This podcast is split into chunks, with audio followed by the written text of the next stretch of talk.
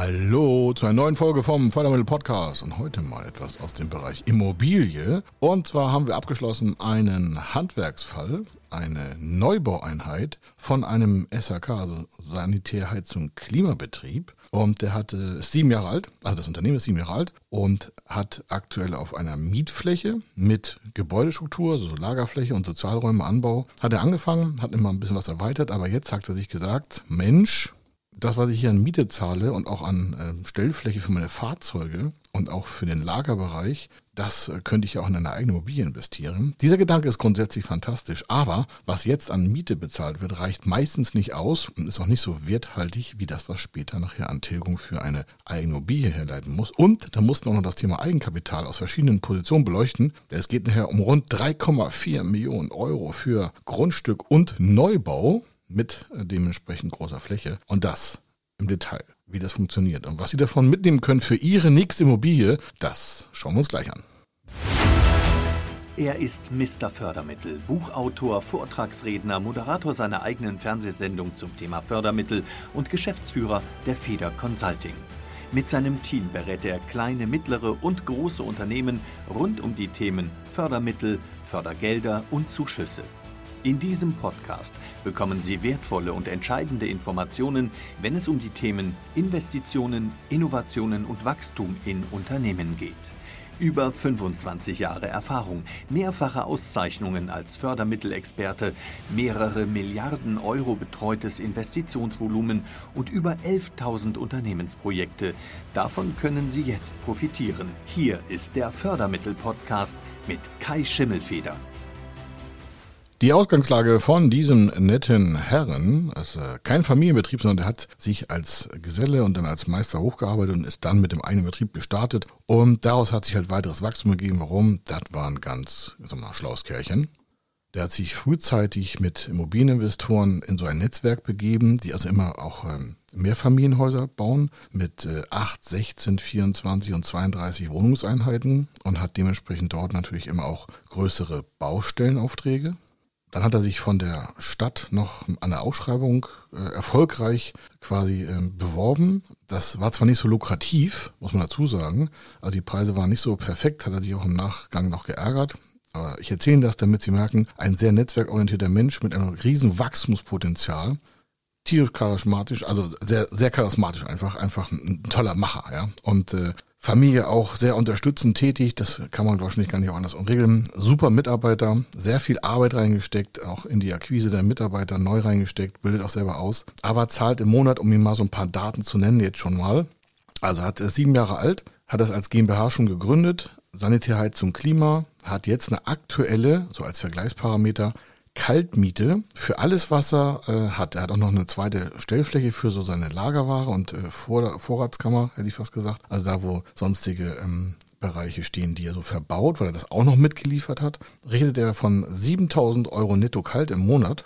Also dementsprechend Miete. Nicht in Eigentum, sondern das ist Miete. Und äh, hat sich auch schon länger um äh, wachstumsweitere Positionen bekümmert, hat jetzt auch schon weitere Lieferverträge und äh, mit, mit den Großgewerbeeinheiten auch der Stadt. Und dann haben die sich noch weiter bemüht, um weitere Immobilienaufträge zu bekommen, weil er gesagt hat, Mensch, bevor ich ein Einzelhaus anfahre, das ist zwar auch nicht schlecht, aber da ist mal so Preisdruck, so hat er sich immer Großflächen genommen und äh, da hat hart akquiriert. Das ist auch nicht so einfach, das fällt auch nicht so vom Himmel, da muss man sich auch schon nah machen und eine Bombenqualität liefern. Also von daher sehr, sehr, sehr, sehr viel auch von der Akquise her sich konzentriert darauf, die letzten Jahre immer größer zu werden. Aber das ist natürlich dann auch schon ein Problem. Warum? A, Jetzt sind die Mitarbeiter ausgelastet, der Stellplatz ist ausgelastet, die Fahrzeuge sind ausgelastet, auch das ähm, Volumen vom Cashflow ist ausgelastet, weil er sich natürlich hier immer in einer Kostenspirale bewegt oder auch so Asynchronitäten. Warum? Das ganze Jahr wird nicht dauerhaft immer so eine hohe Akquisezeit gefahren.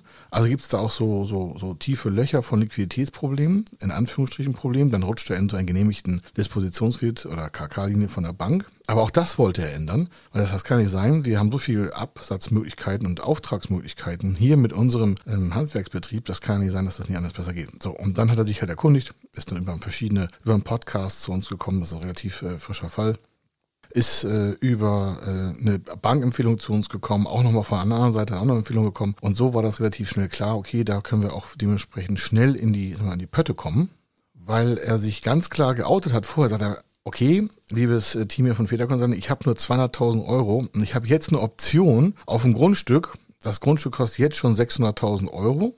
Also es waren so 580.000 paar zerquetschte. Und da waren so ein Bieterverfahren drauf und er sagt, das ist natürlich sehr, sehr viel Geld. Und wenn ich das unterschreibe, muss ich das auch tun. Da mussten wir erstmal dafür klären, dass er da nichts unterschreibt, damit die Maßnahme wieder nicht begonnen wurde, sondern musste sich zurückhalten. Und deswegen haben wir mit hoher Geschwindigkeit daran gearbeitet, das Projekt durchzufinanzieren. Und die gesamte Durchfinanzierungssumme betrug nachher, also die 600.000 Euro mussten ja irgendwo her für das Grundstück, um 2,8 Millionen für den Hochbau. Also er hatte schon länger mit dem Architekten gearbeitet, hatte sich das auch von der, also war schon alles fertig, um das mal zu sagen. Also die Pläne hat er schon gemacht, hat er auch schon bezahlt gehabt und kam dann quasi zu uns und sagt, Mensch, alles klar, das, das ist so das Endstück. Da sind wir so in einem mittleren Investitionsbereich. Da gibt es halt keine goldenen Wasserhähne, wozu auch, ja aber es ist jetzt auch nicht High-End, wo man sagt, da ist alles schon perfekt. Es war nicht berücksichtigt eine PV-Anlage, das hatte er, hätte er selber später noch machen können, hat es auch geplant. Oder da war noch nicht geplant, noch eine zweite Halle draufzusetzen. Der Platz war da auf dem Grundstück, aber das war auch nachher von der Finanzierungsbelastung her dann auch am Ende. Das haben wir dann auch so offen kundgetan.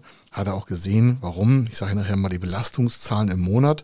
Jetzt nochmal merken, 7000 netto kalt, für Halle, Grundstück, Stellfläche und äh, natürlich Verwaltungs- und Sozialräume, alles klar, aber halt äh, am Ende des Wachstums angekommen von der Fläche her. Sein Wachstum operativ auf dem Sprung, weiter. So, was haben wir gemacht? Er hat nur 200.000 Euro Eigenkapital. Das ist ja schon mal eine, so eine Warnnummer. Ne? Also insgesamt 3,4 Millionen Bedarf und nur 200.000 selber. Im Regelfall ist das eigentlich zu wenig. Im Regelfall ist es eigentlich zu wenig. Warum? Am Ende wird die Belastung durch das, was er nicht Eigenkapital hat, brutal hoch werden und das wiederum trägt sich im, im seltensten Fälle in so einem Betrieb. Warum sage ich das so offen? Naja, die Handwerkstunden sind irgendwo begrenzt. Da kann man gerne mal 500 Euro pro Stunde draufschreiben, aber das zahlt ja keiner. Dann ist er trotzdem im Wettbewerb. Das heißt, wir sind in einem Regelsatz von einem SHK-Betrieb, also seit also er Sanitär zum Klima, das heißt, da können auch nicht exorbitante Aufschläge gefahren werden. Das heißt, er sitzt ja auch in einer Konkurrenzsituation, will aber trotzdem wachsen, hat deswegen auch zu wenig Eigenkapital, weil er mal wieder reinvestiert hat, in neue Leute, in Werbungen tun. Der macht halt sehr viel. Aber es bleibt halt nicht so, so viel über, dass er sagt, okay, ich kann mich mal zur Ruhe setzen.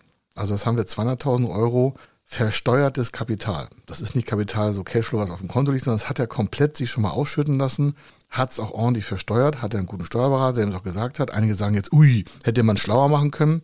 Ja, aber der wollte das so. Der wollte das so und dann haben wir nachher dran, dran gearbeitet. Was haben wir als erstes gemacht? Wir haben zuerst eine Immobilien GBR aufgestellt mit ihm, also sein Steuerberater, Rechtsanwalt und mit uns in Rücksprache Immobilien GBR. Warum? Darin lief die Finanzierung für die Immobilie, also für das Grundstück 600.000 und Hochbau 2,8 Millionen. Der eigentliche Betrieb in seiner GmbH war davon nur indirekt betroffen. Warum? Der hat ja jetzt einen Mietvertrag mit seiner GmbH für die quasi fremde Miete und das fremde Grundstück. Und deswegen hat er parallel, nicht deswegen, sondern im Allgemeinen auch steuerlich sinnvoller, eine Immobilien GbR gegründet mit seiner Frau zusammen. Die hat sowieso im Betrieb gearbeitet.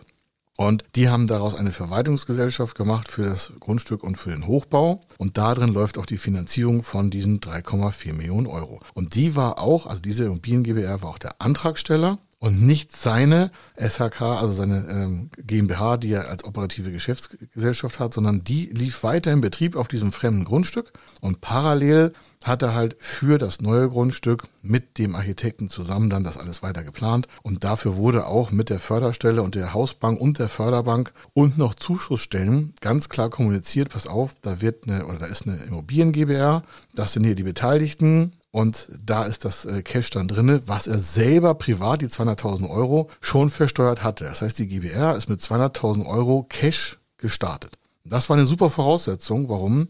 Damit sind wir dann in Abhängigkeit auch, dass seine GmbH natürlich bei ihm dann selber der Mieter wird. Also er kauft das Grundstück, macht den Hochbau und dann mietet seine GmbH die jetzt in den fremden Gebäuden auf fremdem Grundstück ist, bei sich selber per Mietvertrag ordentlich wie unter fremden Dritten das Ganze an. Das heißt, es fließt Miete an die neue Immobiliengesellschaft, wenn dann alles fertig ist. Also jetzt ist es ist schon geregelt mit der Finanzierung. Der Hochbau ist noch gar nicht fertig. Ist ja erst ein frischer Fall, aber die Finanzierung ist fertig. Und in der Zeit, äh, wo das immer von Miete gezahlt wird auf die ähm, Immobiliengesellschaft, in der Zeit könnte die Immobiliengesellschaft ja quasi damit dann auch die Finanzierung zurückführen. So, das heißt, auf dem mobilen GBR-Konto wächst Liquidität an durch Mietzahlung, gekoppelt auch vor mit dem Eigenkapital und mit der Finanzierungsstruktur. Und dazu komme ich jetzt. Also diese neue Immobilien äh, GBR hat 200.000 Euro Eigenkapital von ihm selber und deswegen konnten wir die mittelständische Beteiligungsgesellschaft dafür gewinnen, 200.000 Euro weiteres Eigenkapital da reinzustellen. Der Vorteil von diesem MBG-Kapital, das ist Eigenkapital als stille Gesellschaft, ist zehn Jahre Laufzeit, acht äh, und sieben Jahre tilgungsfrei. Das wird erst im, in diesem Fall wurde es erst im achten, neunten und zehnten Jahr getilgt.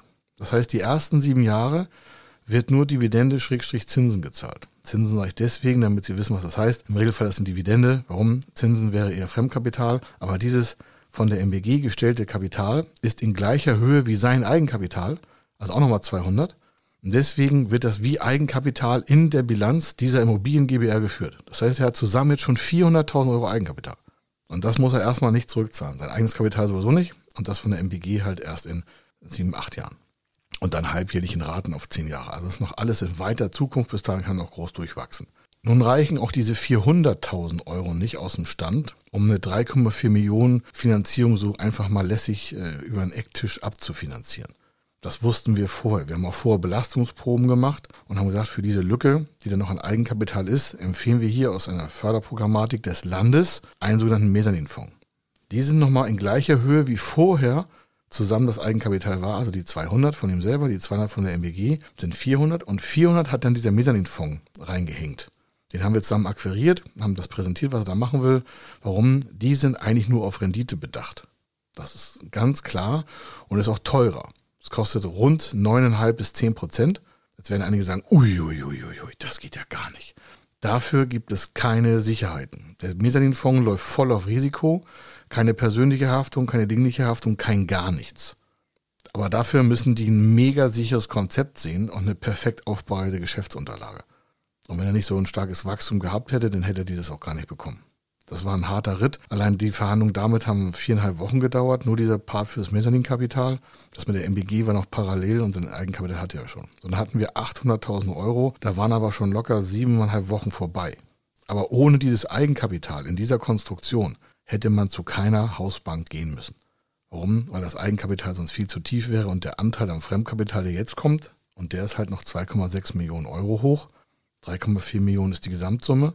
200.000 sein Eigenkapital, 200.000 Euro das von der MEG und zusammen nochmal 400.000 Euro vom Medienfonds sind 800, bleiben von den 3,4 halt dementsprechend 2,6 über.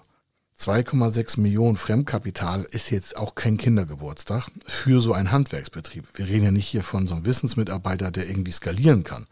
So ein Handwerksbetrieb hat ja immer Grenzen, auch im Wachstum, im Regelfall aber Grenzen in der Arbeitskostensituation. Das heißt, er kann ja nicht einfach sagen, ja, ich bin jetzt ein toller Typ, ich verdoppel mal den Stundenlohn bei meinen Kunden. Das geht ja nicht.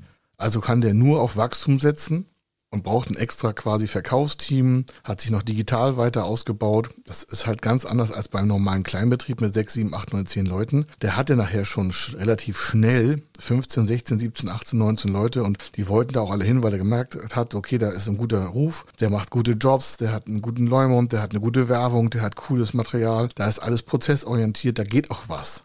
Und das ist natürlich ein, ein gutes Standing auch in der Öffentlichkeit, weil dieser Betrieb arbeitet ja regional. Regional heißt so im Regelfall 50 Kilometer im Umfeld von dem Sitz des Unternehmens.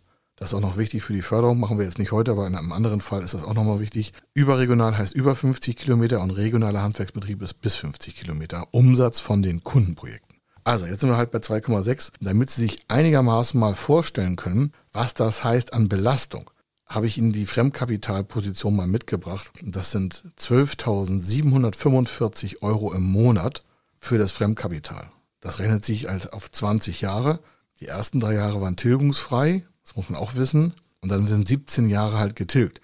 Und die 2,6 Millionen durch die 17 Jahre auf 12 Monate sind halt 12.745 Euro ein paar zerquetschte Cent rund. Jetzt nochmal zurück zum Eingang. Der hatte vorher eine Miete von 7000 und hat wirklich gedacht, und das tun die meisten, naja, die 7000 Euro kann ich ja locker hochrechnen. Und dann rechnen die meisten halt so 7000 mal zwölf Monate sind 84. Dann zahle ich ja in äh, zehn Jahren äh, dementsprechend 840.000 Euro und in 20 Jahren 1,7 oder 1,6 rund. Äh, dann kann ich ja auch eine Immobilie selber finanzieren. Das ist ein Riesenirrtum. Wenn Sie das denken, können Sie sofort die Idee zuklappen. Warum? Die Immobilie wird ja gegenfinanziert aus Fremdkapital, hier in diesem Fall zwar aus einem Förderkredit des Bundeslandes, wo das Unternehmen seinen Sitz hatte.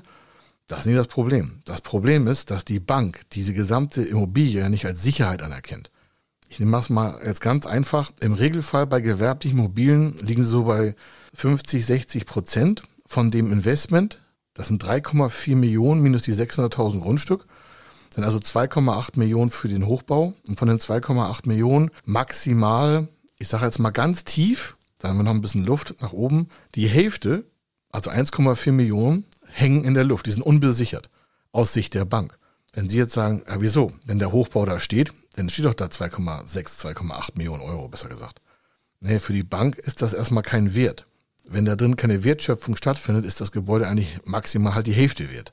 Gibt halt so Beleihungsgrundregeln, da kann man hier und da noch was verschieben, kommt auf die Bank drauf an, wie ist der Baufinanzierer, tausend Sachen. Aber zur einfachen Rechnung können Sie mal die Hälfte von dem Hochbau als Sicherheit für die Bank rechnen und die andere Hälfte müssen Sie noch besichern. Falls Sie fragen, ja, wie haben denn das gemacht? 1,4 Millionen hängen da in der Luft und dann geht das trotzdem. Die Bürgschaftsbank des Landes geht maximal mit rund 1,5, es sind ein paar Euro mehr, mit rund 1,5 Millionen maximal rein um das zu 70 bis 80 Prozent. Und in diesem Fall hat äh, die Bürgschaftsbank ähm, eine Höchstbetragsbürgschaft, das sind 1,5625 Millionen, zu 70 Prozent sind rund 1,05, also ich sag mal 1,1 Millionen rund, dem ist ja weit aus dem Fenster gehängt, können wir nochmal schön Danke sagen dafür, als Sicherheit reingegeben. Die Bürgschaft kostet auch Geld, aber jährlich für jährlich für jährlich für den Handwerksbetrieb. Jetzt haben wir 1,1 Millionen an Sicherheiten zusätzlich hineinbekommen, neben dem eigentlichen Sicherheitenwert der Immobilie. Aber es ist immer noch ein Risiko für die Bank von rund, von rund 300.000 Euro. Und das lässt sie auch durch nichts abdecken. Das lässt sie durch nichts abdecken. Warum? Wenn wir jetzt um 300.000 Euro das Eigenkapital erhöht hätten, würden sich alle Finanzierungspositionen ändern und die Bürgschaftsbank würde nicht mehr geben und die müsste sich dann noch quotal mit der Hausbank teilen. Das heißt, für die Hausbank würde das Risiko nur minimal um ein paar tausend Euro sich absenken, wenn wir da vorne 300.000, 400.000 Euro Eigenkapital reinstecken. Man kann in so einer Gesamtsituation der Finanzierung nicht sagen, ja, der Bank gebe ich nochmal 300.000 extra an Sicherheiten. Dann sagt die Bürgschaftsbank, nee, da hätten wir gerne auch einen Anteil davon. Sie merken also, es geht alles nebeneinander, nivelliert nach oben. Man kann nicht eine Position besonders absichern. Das heißt, alles hängt miteinander zusammen. Das heißt, wir mussten erstmal beweisen, dass dieses Unternehmen regelmäßig ab dem vierten Jahr 12.500 Euro für das Fremdkapital überhaupt zurückführen kann, pro Monat. Der war jetzt ja bei sieben und sollte dann 12,5 machen. Das heißt, wir sind bei 5.500 Euro mehr. Das sind rund 65, 66.000 Euro im Jahr mehr Kosten für die dann erneute Miete. Warum? Seine GmbH mietet ja in seinem neuen quasi Standort. Und dieser Standort gehört ja seiner Familie, weil er damit eine äh, vermögensverwaltende Gesellschaft gegründet hat, diese GbR. Das heißt, die Miete wäre wie unter fremden Dritten 65.000 Euro mehr im Jahr. Dann braucht man noch Rückstellungen. Warum? Es muss ja auch gepflegt werden. Warum ist jetzt das Eigentum? Die Bank verlangt auch noch dementsprechend, dass sie Sicherheiten haben für die Restrukturierung oder sag mal, Reattraktivierung der Immobilie, wenn die mal irgendwie vielleicht kaputt gehen sollte. Dann haben sie ja ganz andere Kosten, noch Versicherungen dazu, vielleicht noch ein weiterer Anbau in den nächsten paar Jahren. Also um das jetzt ganz einfach darzustellen, wichtig ist, dass man nicht davon ausgeht, die gezahlte Miete ist genauso viel wert wie eine Immobilienfinanzierung. Und dafür braucht es halt eine sehr strukturierte Finanzplanung mit einem sehr klaren Businessplan, mit einer sehr klaren Ausgestaltung vom Produktportfolio, mit einer sehr klaren Finanzverwaltung innerhalb des Unternehmens, sodass die Sicherheit auch für die Bank sichtbar und spürbar ist, dass dieser Betrieb auch die Leistung schafft, solche Belastungen überhaupt dauerhaft zu tragen. Denn das Eigenkapital aus der Mittelständischen Beteiligungsgesellschaft, was die ersten sieben Jahre nicht getilgt wird, fängt ja im achten Jahr an, in die Tilgung zu laufen. Und das halt in sechs halbjährlichen Raten. Das heißt, da werden 200.000 Euro durch äh, sechs Halbjahresraten gefahren.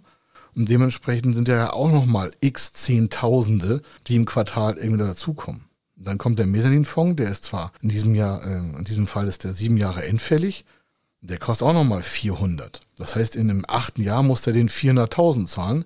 Dann kommt noch die Tilgungsrate von der MEG dazu und dann fängt aber vorher schon seine Tilgungslast an von dem Fremdkapital. Dann wird es bei einigen auch anders im Kopf und einige sagen, oh, da habe ich aber Angst vor. Sei die Angst brauchen sie nicht dafür haben. Das muss bloß ordentlich geplant werden. Es ist immer besser, in Eigentum, gerade als Unternehmen zu investieren, wenn man einen Handwerksbetrieb hat, weil es ja nicht im Wert sich absenkt. Das ist ja eine wertschöpfende Einheit. Wenn Sie Miete in fremde Immobilien zahlen, ist das Geld ja weg. Hier in dieser Konstellation mit der Immobilienverwaltung GBR und dem Mieter als bestehendes Unternehmen des Handwerksbetriebes ist das ja eine ordentliche Konstruktion. Die kommt in, in Deutschland 100.000 Mal vor. Das ist nichts Besonderes. Besonders ist bloß, dass natürlich auch in den ersten drei Jahren, wo ja quasi nichts zurückgeführt wird, das Eigenkapital von der MBG nicht, das Eigenkapital von dem Mezzanine-Fonds nicht und das Fremdkapital von dem Förderkredit für die Hausbankfinanzierung nicht. Das heißt, die ersten 36 Monate hat der eigentlich, also nicht eigentlich, sondern hat keine Tilgungsbelastung. Zins und Dividenden ja, aber keine Tilgung. Das heißt, da liegen eigentlich schon in den ersten drei Jahren im Regelfall so 250.000 Euro müssten da eigentlich rumliegen, in Anführungsstrichen, weil er die nicht getilgt hat. Das könnte er in den Betrieb investieren und stärker wachsen. Und so kommen daher auch die Wachstumszahlen zurück, wo man sagt, ich kann mir eine höhere Belastung auch leisten. Also das Ganze ist quasi geprägt von der Asynchronität also von der Zeitverschiebung zwischen Immobilienbesitz, Mieteinnahmen und Rückfinanzierung der einzelnen Komponenten für den Hochbau und das Grundstück. Das Unternehmen wäre ja sowieso weiter gewachsen. Und dementsprechend kann man damit Lösungen generieren.